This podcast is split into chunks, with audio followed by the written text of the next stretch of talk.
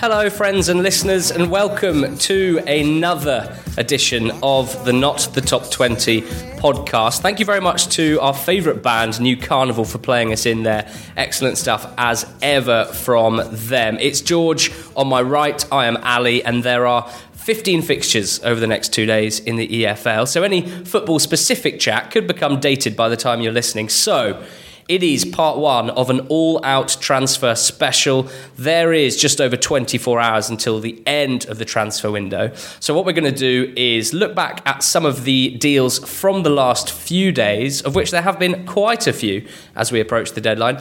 And then on Thursday, we'll be back looking at deadline day, where no doubt there will be literally tens of players moving to other clubs, and we're excited to talk through it. So, uh, George, we're going to get straight into it. One today, one on Thursday. Let's go. The big news from today in the Championship, well, one of a number of big newses, uh, is that Diego Jota's move to Wolves has been made permanent.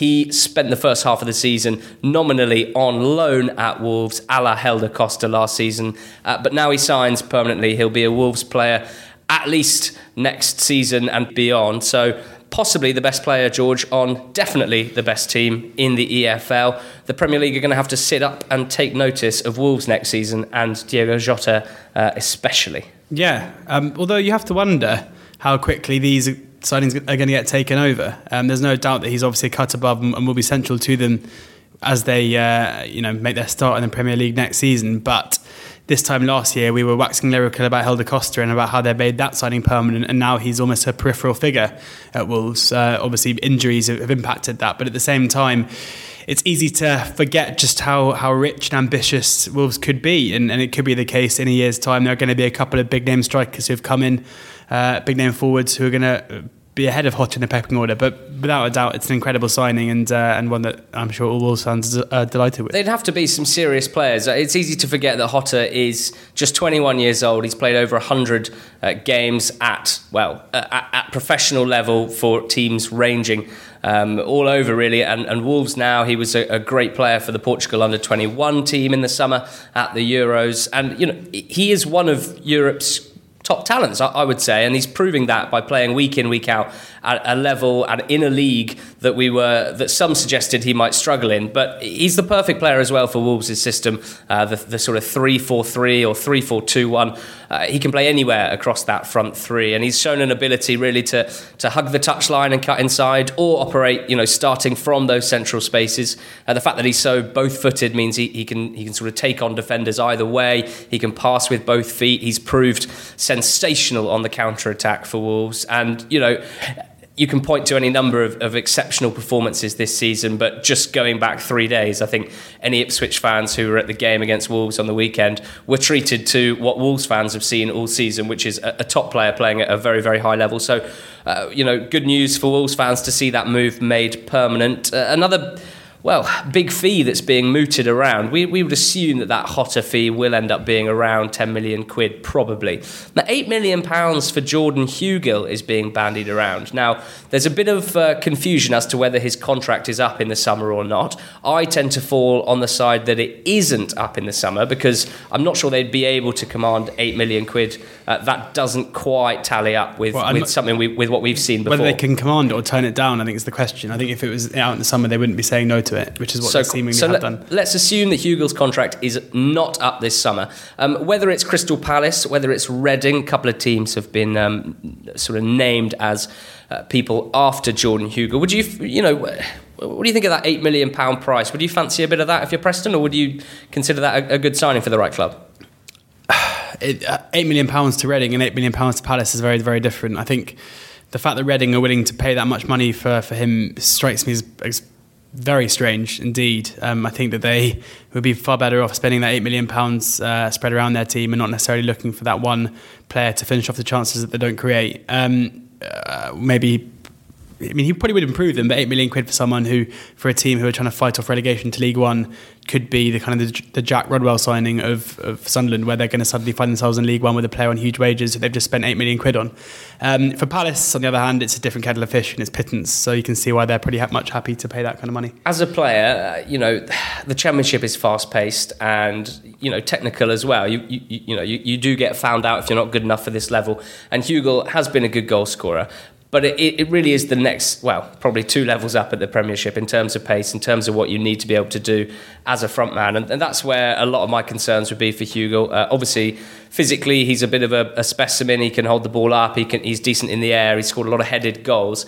And, and that has its place. You know, Palace have Christian Benteke on their book, so they're not averse to playing a, a direct game. But I do think that technically he is not of Premier League quality. Uh, that's my personal take. And also, and you look at Dwight Gayle last season, who who was just too good for the championship in effect, and then and then he can't make the step up consistently. So there is certainly a step up, and we've seen with, with Jordan Rhodes as well. I mean, these guys who are prolific in the championship, if you're not quite technically good enough for the pace um, of the Premier League, it's much harder, obviously, to lose your man and find space in the box. You're going to get found out, and that seems to have happened. We're mostly going to focus on done deals from the last few days, but uh, with the Hugill uh, fee that was quoted, and with this fee of 18 million pounds, an offer from West Ham to Fulham rejected. 18 million quid, say Sky sources. George, what's your reaction to that for, for Tom Cairney? I think it's it's fair enough all round. I think it would be a a shame for Fulham to, to get rid of him, despite the fact he hasn't been quite the player he was last year, again due to injuries. But I think that Fulham will be confident that they'll be in the Premier League next year. They'll be confident that they can um, be the club to fulfil his ambitions to playing in that league. And I think that as looking at Cairney is someone who effectively has you know the freedom of Craven Cottage when he's fit and and and ready to play, it would seem a massive risk for him to move. I think that in the summer, if they don't get promoted, um, I'm, I'm, sure the, the valuation of their valuation will be pretty similar. And if a Premier League team comes along then and matches it, then that would be the time to go. But I think now, with this Fulham team in such good form and, and West Ham by no means certain of, uh, of being in the league themselves next year, I think it would be a huge, huge risk. And I think it's it's fair enough all round that his valuation uh, Fulham's valuation of him will be far, far more than what any Premier League club should pay for him. Brentford, as ever, ones to watch as we approach the deadline, George. And there's a lot of murmurings about outgoings, but nothing confirmed yet. Lasse Vibe mooted to be either off to China or uh, to, to another English club. Dean Smith very open with the fact that he missed the game on the weekend, the loss against Norwich, because he was in negotiations with another club. And uh, it's easy to forget because Brentford's team is so young that Lasse Vibe is, is I think, 30 or very much approaching 30. Um, not necessarily in the Brentford mould in that sense. And you wouldn't be surprised, even if it seems counterproductive with, with, a man in such good form that if they're offered a certain amount of money that as part of their model uh, in inverted commas it, it, probably would point to, to uh, a desire to cash in on someone that they probably consider to be close to, to losing all of his resale value in the next year or two. But the, again the big issue with that though is, is that we've said so often that Brentford are probably one of the best footballing teams in the league. And Vibe is as close as they got to a goal scorer and a good finisher even though he's I would still say misses a fair few of them as well. And we saw it on the weekend where suddenly no Vibe and it's back to the same thing when they create mm. chance after chance, to have no one stick it away. And it's a risk for that reason. And I think considering they are very much in the in the playoff mix, um, they're in a position now where they could realise their ambitions to get promoted, albeit via the playoffs. You think it's got to be a, a, a, a bad timing again. But we mm. said it with this time last year, as we mentioned with Hogan, and they seem to cope with it okay. Um, so I'm sure they've got many irons in the fire and, and things up their sleeve to, to, to, pull it out. Well, one thing that, that was up the sleeve is now very much in the hand, so to speak, is uh, Chidozie Ogbene. Awesome. Um, easy to, to say that. He has signed from Irish Premier League side Limerick for an undisclosed fee. I was talking to a Brentford fan, David, earlier, who, who's, who's pretty on the pulse when it comes to all things bees. And you know, while there's there's clearly someone signing from Limerick, there's not a huge amount that, that we can possibly um, know uh, as to how he's going to translate to the league. But just talking about David, he, he, he sort of he reckons that Chidozie might be a, possibly a more aggressive and um, pacey striker, you know, more in the Andre Gray mould than the Lasse Vibe mould, perhaps as a player. Um, and as ever, there's a lot of uh, there's a lot of risk. Well, not necessarily risk attacks, but there's there's not a lot known about what he's gonna what he's gonna bring, whether he'll be able to bring straight away. Put it that way for the rest of the season. But David did mention, and this is an interesting part of this, obviously, is that he said hopefully it spells less game time for the extremely disappointing Maupay, who's turning into a bit of a waste of space up top. So you know everything you said just now about about Brentford and the rest of the season and whether they really believe that they can go up through the playoffs. It, it, despite the model, I think you know it would be it would be tough to see Vibe go um, and and take such a risk with poor, poor, the, the, other options. Poor 21 year old Neal Maupay being called a waste of space six months into his first year in England. Well, yeah, shame, I think I think it does sound harsh. I know that David's opinion is not you know, is matched by a lot of Brentford fans. And waste of space is obviously a, an extreme thing to say, but um, I think that's based on recent performances, basically, yeah. not necessarily potential, etc. Um, the most romantic story of the window so far involves Millwall, which uh, you might not expect. Uh, Timmy Cahill 38 years of age, 57 goals in about 250 appearances for Millwall between 1997 and 2004. He played alongside Neil Harris, of course. Um, will he play for Millwall this season? Should he play? Where does or can he play in this Millwall team? Um, all of those questions are ones that I'm putting to you there.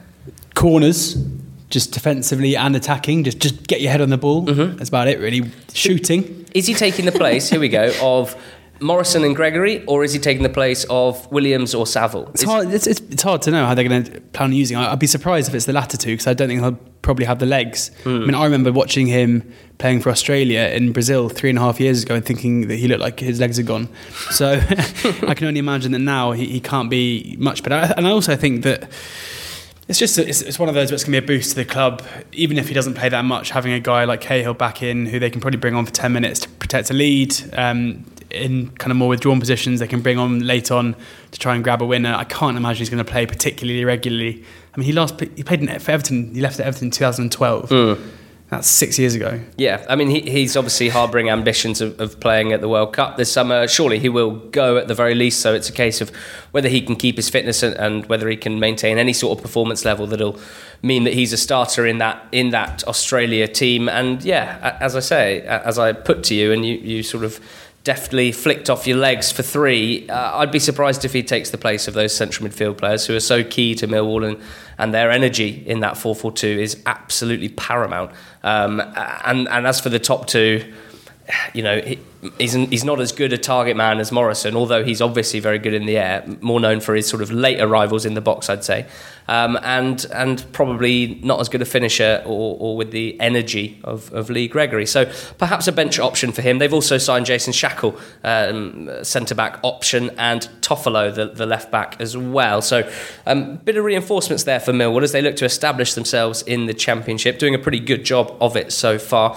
Tommy Elphick George, this is uh, an interesting one for me. He's gone from Villa to Reading on loan. Now it's pretty standard. He's not been playing at Villa, um, and Reading always always keen for any sort of quality they can get. Obviously, play three centre backs as well, so um, always good to get more bodies in. The interesting thing is how quickly things went wrong for for Elphick at Villa, and whether or not he was a bit of a scapegoat uh, for the really poor uh, start to their time in the Championship last season. I mean, I went to a game very early on last season where Elphick captained the side.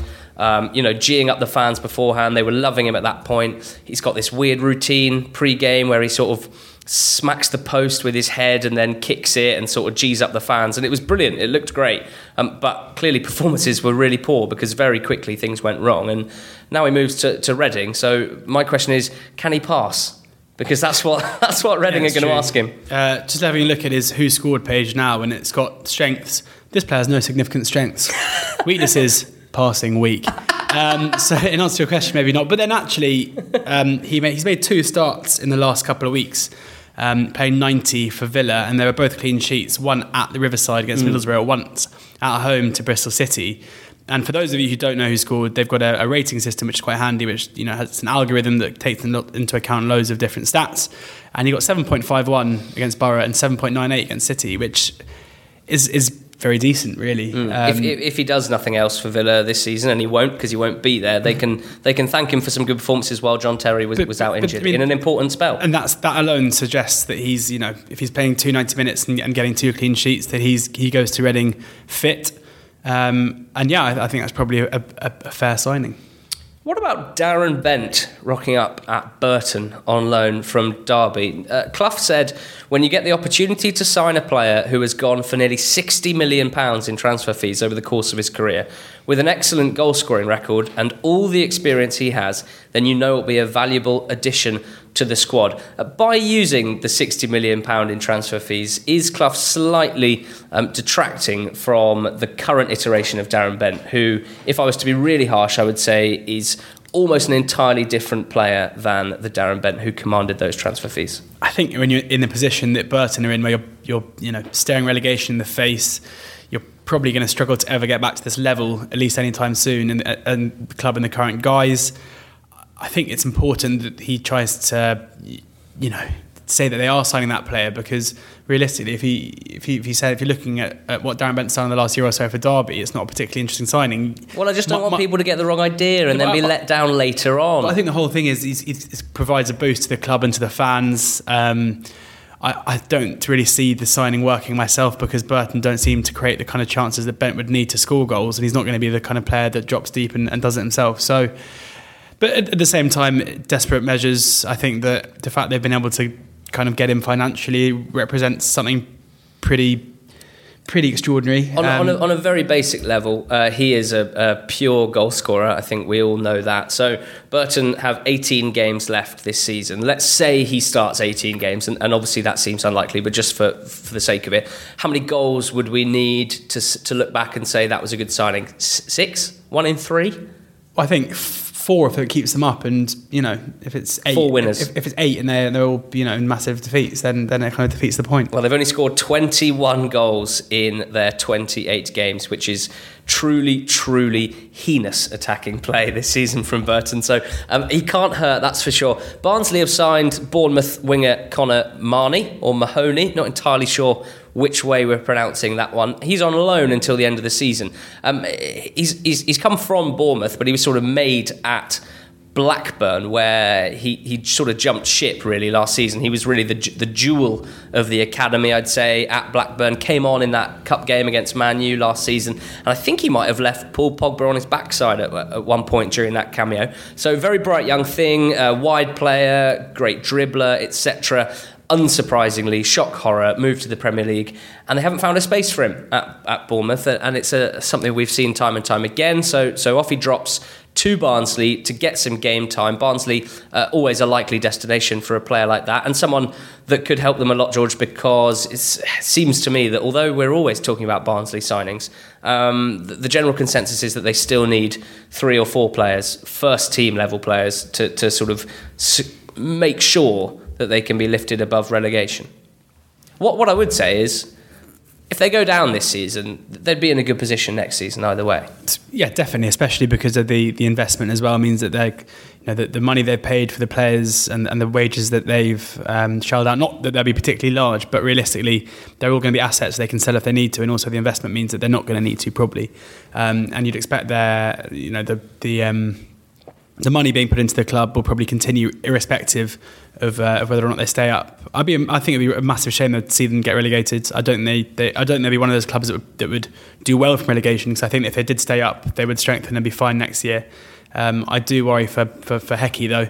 Um, I just get the feeling that under new ownership, given you know he's not the most um, he's not the sexiest name that mm. they could attract, and, and you get the feeling similarly actually with Dean Smith that that it won't take much to see uh, to see them, you know, replaced by someone a bit more mm. with a bit of a name. Yeah, uh, just to give a bit of credit for the club and, and whoever wants to take the credit. I'm not entirely sure of the personnel when it comes to recruitment, but we do like to shine a light on these things because there's a way that you have to, to operate really if you want to punch above their uh, uh, above your weight in terms of budgets. And is there a better example, George, than Liam Lindsay, uh, signed by Barnsley?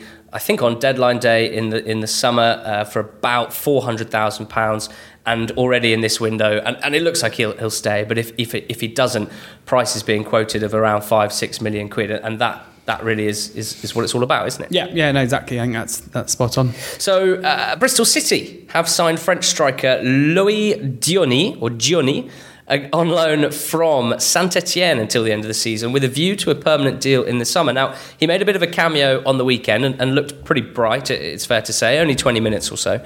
And Robin Bairner, who's a, a sort of French football expert, he was not well no he is a french football expert. And he, there are a couple of people i follow on twitter who, who follow the french game all of them really excited from a bristol city point of view and quite sad to lose him from the french game. Robin said he can't believe he's flopped so badly at saint etienne still think he's an excellent all-round forward was superb in league 1 last season and should have been uh, you know just fine for saint etienne didn't quite happen. He says he should be a big hit and that Diony is better than both Kodjia and Diedhiou, or sh- or at least can be better than them. Now, you know, considering Diedhiou and Kodjia were both signed fresh out of League 2, and this kid had a great season last season in Ligue 1, uh, this is uh, very, very exciting for Bristol City, I think. Yeah, definitely. And, and, and I'd question whether or not, I mean, I know they've had an amazing season, but I think Diedhiou can be improved upon as well. So it's, it's not like a case where he's going to have his work cut out to get to get in front of him. I think that if he if he does the business early on, there's a spot there to uh, to be the man to help fire them.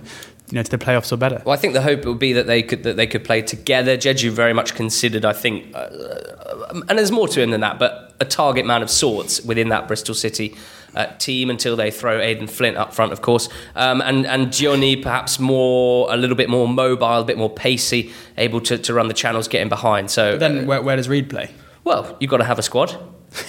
On the, you know. Fair enough. I mean, I, I, yeah, I maybe think. Well, unless they Reid, go, as as he's proven, can play pretty much wherever anywhere, you want him yeah, to. No, it's true. Um, that, and that's the joy of so many of the, the players in that Bristol City squad. Korey Smith and Brownhill, Paterson, also so fluid and able to play all over the place. Now Norwich signed three Dennis Srbeny, um, Onel Hernandez from Paderborn and Braunschweig, respectively.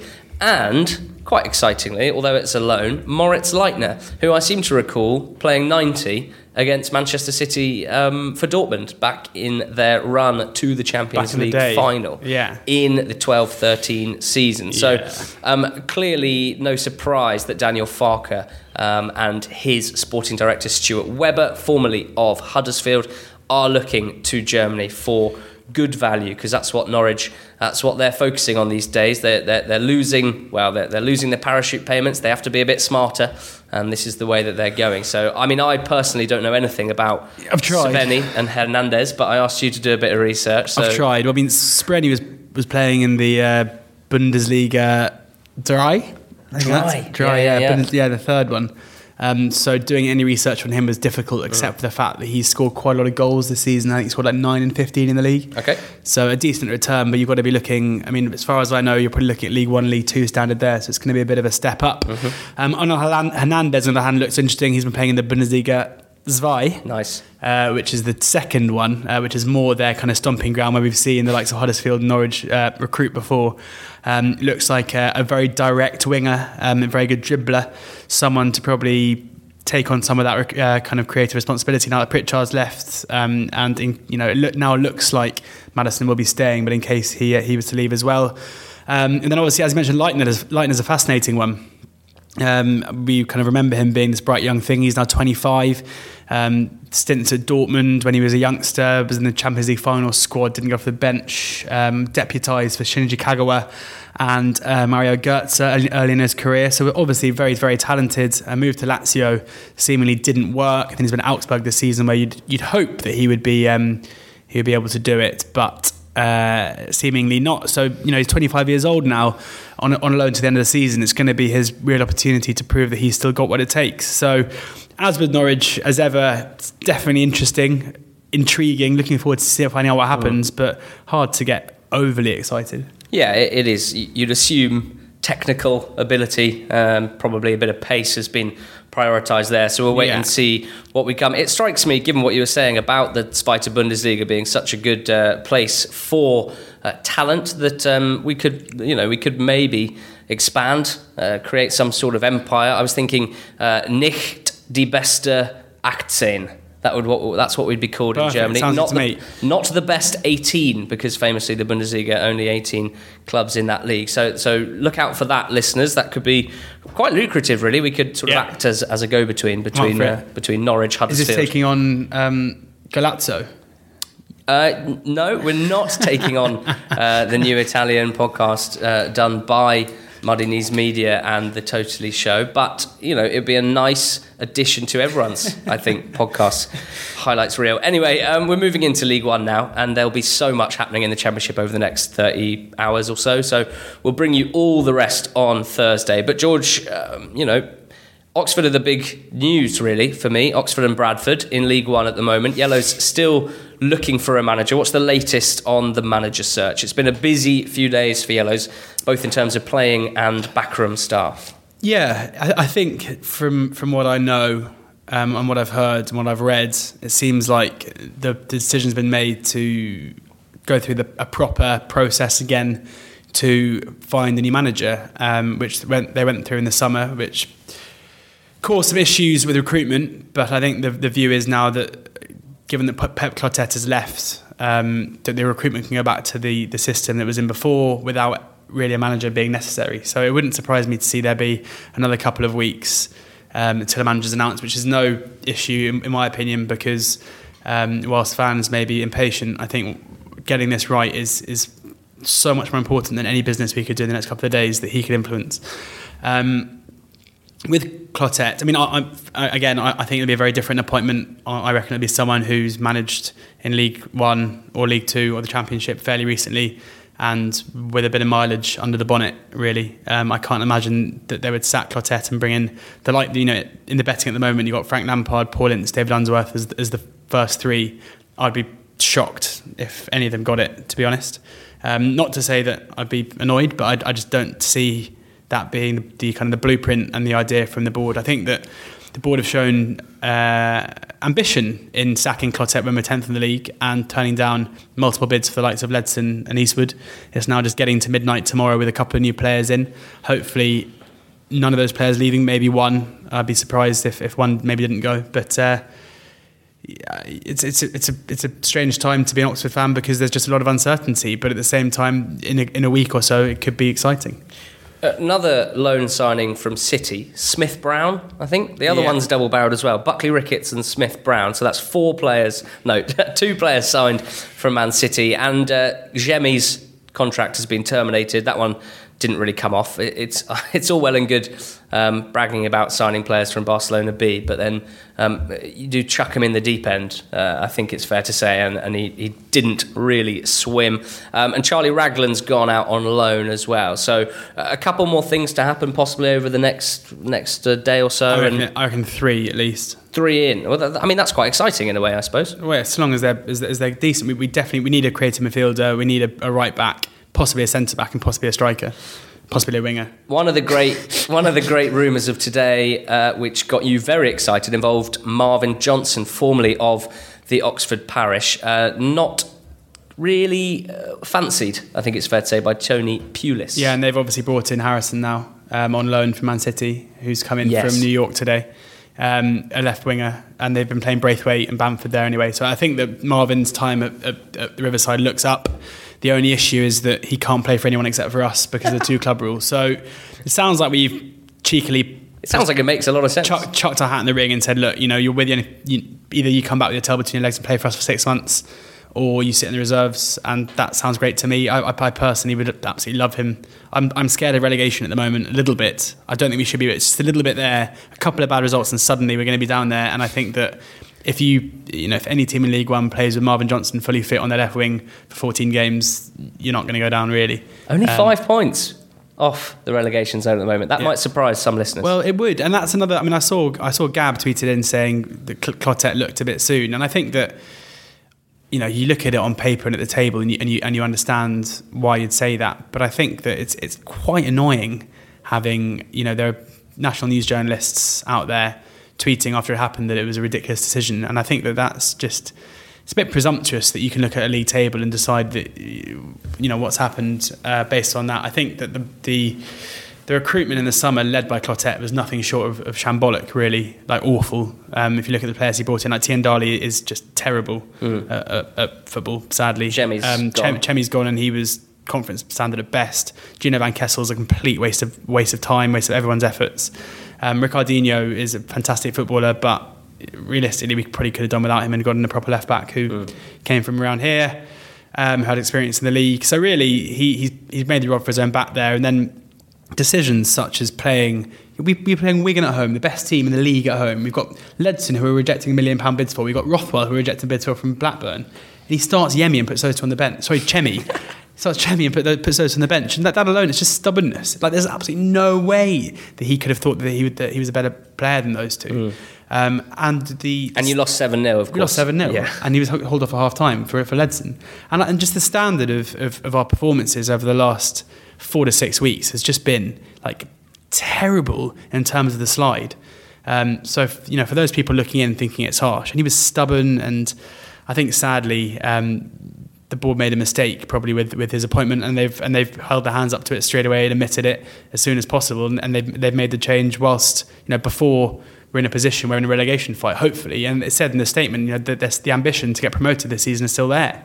So if we get someone in who can rally the troops and, and, get a few wins under us, then we'll be looking up, not down. Yeah, there's a lot of things that go into a decision like that. But just as a final word, and you touched on it last time before he was sacked, um, shushing your own fans after after an Oxford goal before throwing away a lead against a team that had barely scored for about three months and losing to the bottom club in the league probably wasn't gonna uh, gonna be the, the smartest decision ever made by Pep Clotet. Uh, and we'll wait and see what he does next. Whether he goes back to being a number two, uh, maybe joins up again with Monk uh, in his next job, wherever that may be, uh, remains to be seen. Just to one more thing on it as well, because I do feel, you know, maybe being overcritical as well. There, there was a massive reliance on Jack Payne, um, which was an error in terms of recruitment as well, because as soon as he was taken away from us, um, it, suddenly it looks so one dimensional. And I think to, to, to be so reliant on one player um, was another one of his downfall, you know, his downfalls as well interesting stuff. Now, uh, Chris Lennon, uh, I just thought this was an interesting question. So we, we, haven't really taken too many questions from today, but this is one of them that we have. Um, he says, would clubs such as Oxford and AFC Wimbledon, uh, I'm not sure why he's picked those two, but that's who he's gone with, be looking at loans of younger players from Premiership or Championship clubs or gems from non league, for example, players like Tommy Wright at Sutton United. Now, I thought it was interesting uh, that he chose those two teams because Oxford have been looking at loans of younger players from Premier League, those two coming in from Man City, whereas Wimbledon's recruitment um, saw them sign Joe Pigott, who's scoring goals in the conference, uh, in the National League, I should say. So I think it's fair to say to Chris that, that different clubs obviously take different approaches. That's, that's nothing new and, and nothing groundbreaking. I think probably a lot comes from the contacts that the clubs have. I mean, Oxford in the last few seasons have developed somehow, whether it's through Appleton or, or, through someone else, clearly good relations with, with Premier League teams and, and, and the like, and, and AFC Wimbledon perhaps less so. I think it's a no brainer that personally I'd much rather be looking up at players who, uh, who aren't making the grade at, at, Premier League level. These are guys who have had a hell of a lot of money invested in their, in their development, um, who you can get players, you know, look at Kemar Roofe, for example, who is, we couldn't believe that a really poor West Brom club, uh, West Brom team, didn't want a guy that had scored however many goals in half a season for Oxford and League Two. But actually, you forget that it's it, how few players make that grade. So for me, looking at the two City players we brought in this week or in the last two weeks, I've got a pretty good feeling that if either of them turn out to be really good, there's a chance we could sign them permanently at the end of the mm. season and then the resale value from that is absolutely huge. If you, you know you're looking at what's happened with Ledson, we got from Everton, Lundstram, who we got from Everton, um, Roofe, we got from West Brom. You know these guys have massive sell-on value, whereas Jamie Vardy is like famous for being like the one, mm, the one guy who, who who made the grade. Likely the likelihood is with, with these non-league players is if they're a success, it's like a, a diamond in the rough that you've managed to get, but it's probably pretty unlikely they're going to go up again.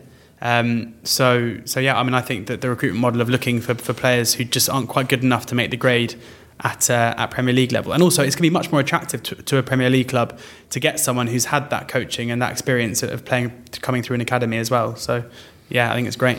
One team that are going down an entirely different route to, to both Oxford and AFC Wimbledon, Northampton Town. Uh, probably the big transfer news from League One today was that Kevin Van Veen, or Kevin Von Veen, if you're talking Dutch, uh, has joined them from Scunthorpe for an undisclosed fee. Now, uh, it's it's been an interesting one. This um, there's been a lot going on on Twitter. Some Scunthorpe fans really bemoaning a lack of ambition from the club that has seen them lose Von Veen and Paddy Madden uh, this window. Uh, some other fans saying, well, actually, Madden and Von Veen were, were, were not performing particularly well, were high earners uh, for a club that has a, a pretty large wage bill f- for League One standards, you know, compared to their average gate, for example. Um, and uh, and the, and the big question is whether they'll be replacing them in the next 24 hours because Scunthorpe are a team in the playoff places, and there's a certain level of ambition I think that, that needs to be shown that the fans expect to be shown.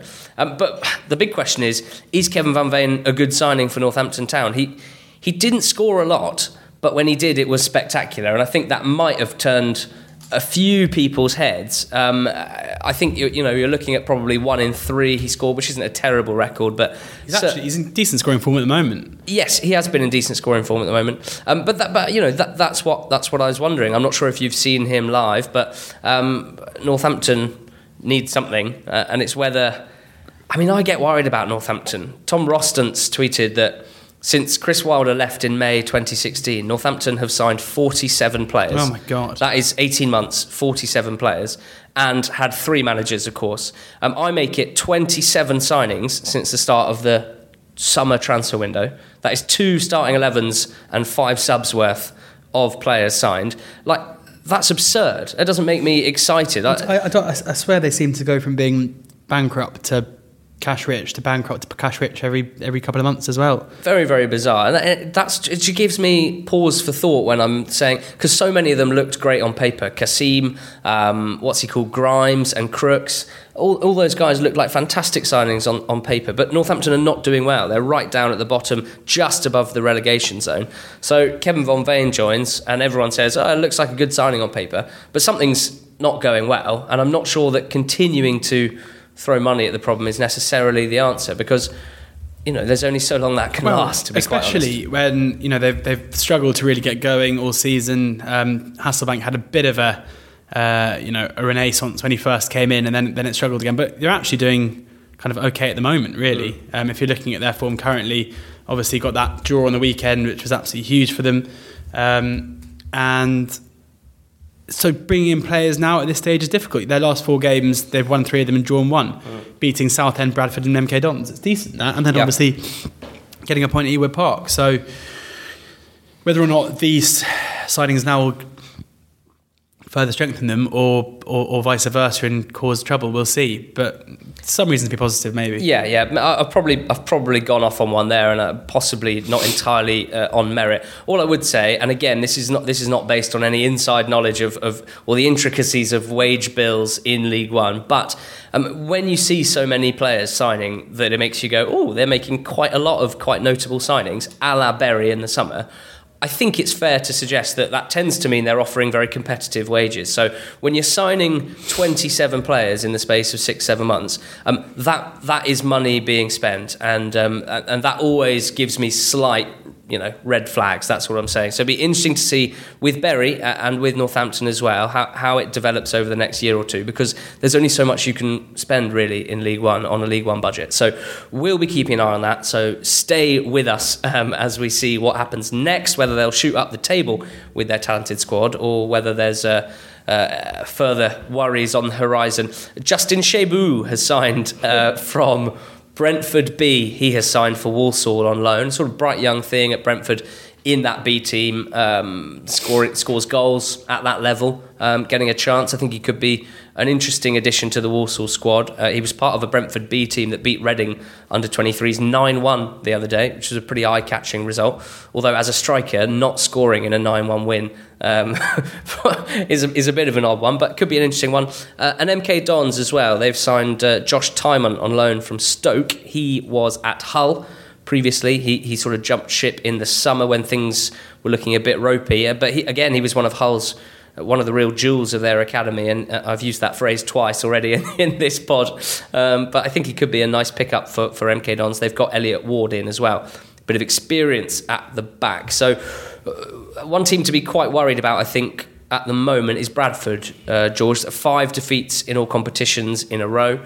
Uh, they lost 4 0 at home to Wimbledon in a match that saw manager Stuart McCall sent to the stands and have a bit of a meltdown uh, just days after uh, one of the one of the old classic votes of confidence from the board on the website. Uh, but they've signed Kai Brünker uh, a German, a big burly German striker. He sounds worryingly similar to Charlie Wyke, if you ask me. Uh, they've also yeah. added Ryan McGowan, Matty Lund, and Stephen Warnock. And had so, lots of bids rejected for Kristian Dennis as well. Lots of bids rejected for Kristian Dennis. Uh, do, do, you see the business they're doing and go, oh yeah, nice, that, that you know, that'll help? Or do you go, ooh, guys, uh, you're going to want to stop this slide? Yeah, I think I think that's what they're trying to do. I think it's either or. I think they're obviously investing now because they feel like they're, they're on the side and they need to get some reinforcements in. Um, my, uh, you know, I've never been particularly a fan of, of McCall as a manager. I feel like he, he took over a good team and managed to prolong their good form. But I would I would I'd be concerned now that maybe the wheels are slightly coming off. Um, we, you always said you can rely on your home form, but you can't rely on good away form, and, and that's what's happened to them this season, where their home form has been absolutely terrible um, but they've managed to pick up points on the road, and now that's that's coming to a halt. So it's it's possibly worrying times for, for Bantam fans. Last couple in League One, Rotherham have got. How do you say Lavery's first name? It's spelled Caolan. Caolan. Yeah. Caolan Lavery on loan from Sheffield United. He's a player that you quite like, and, and with the Kiefer Moore sized hole in uh, in Rotherham's attack uh, as well as the signing of Michael Smith, of course. Um, you quite fancy this one. Rotherham, a team in, in pretty good form, looking quite good. Yeah, they are. I, th- I think he's a good player, but I've, I've kind of thought he's going to be a good signing for everyone he's signed for for the last two years, and it's never really happened for him. But I think that he's someone who, given time to become a first team regular and given good service, he could easily um, he could easily impress. And, and I think he's coming into a good environment there with the team who are, who are, who are firing pretty well. So um, I expect that one to be a, to be a goodie. Now, since we started the pod, there can't have been many players who have been on more loans than Sullay Kaikai. Um, he's joined Charlton, uh, the Crystal Palace winger slash forward. He's at Brentford. He was at Shrewsbury. Uh, nice player, certainly. Uh, if he if he gets a bit of game time at Charlton, I think he could be a good addition for them. And lastly. Wolves have loaned Duckens Nazon to Oldham until the end of the season. He was obviously one of the Coventry fan favourites of the first half of the season. I think fair to say quite raw, uh, blew fairly hot and cold, scored eight goals in 24 games for Coventry, but always a handful. Um, I'm not sure he's the striker that Oldham are hoping to sign. Uh, they're desperate to get Eoin Doyle back, as you can imagine.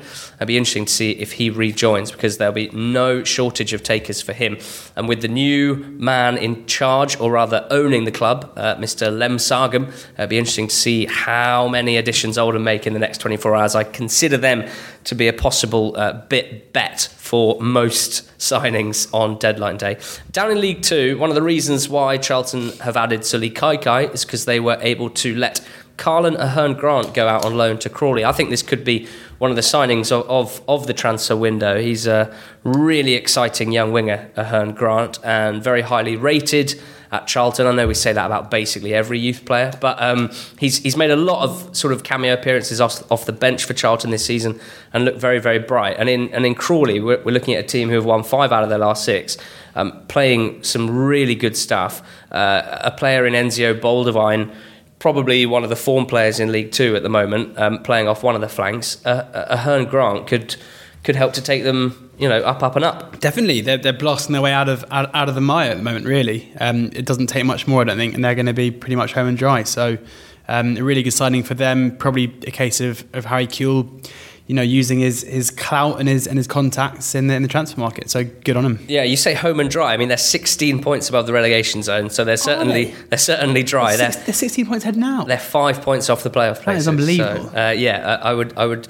I'd say they're That's definitely nice, dry. It's, it's, it's, a nice proof to the listeners. I don't have the lead Two table in front of me whilst we're doing it. So they are home. they are dry. They have their slippers on. They are on the sofa under a blanket, and they're just cracking in to, to, a film. Uh, Morecambe have picked up Gregg Wylde on loan from League One side Plymouth Argyle until the end of the season.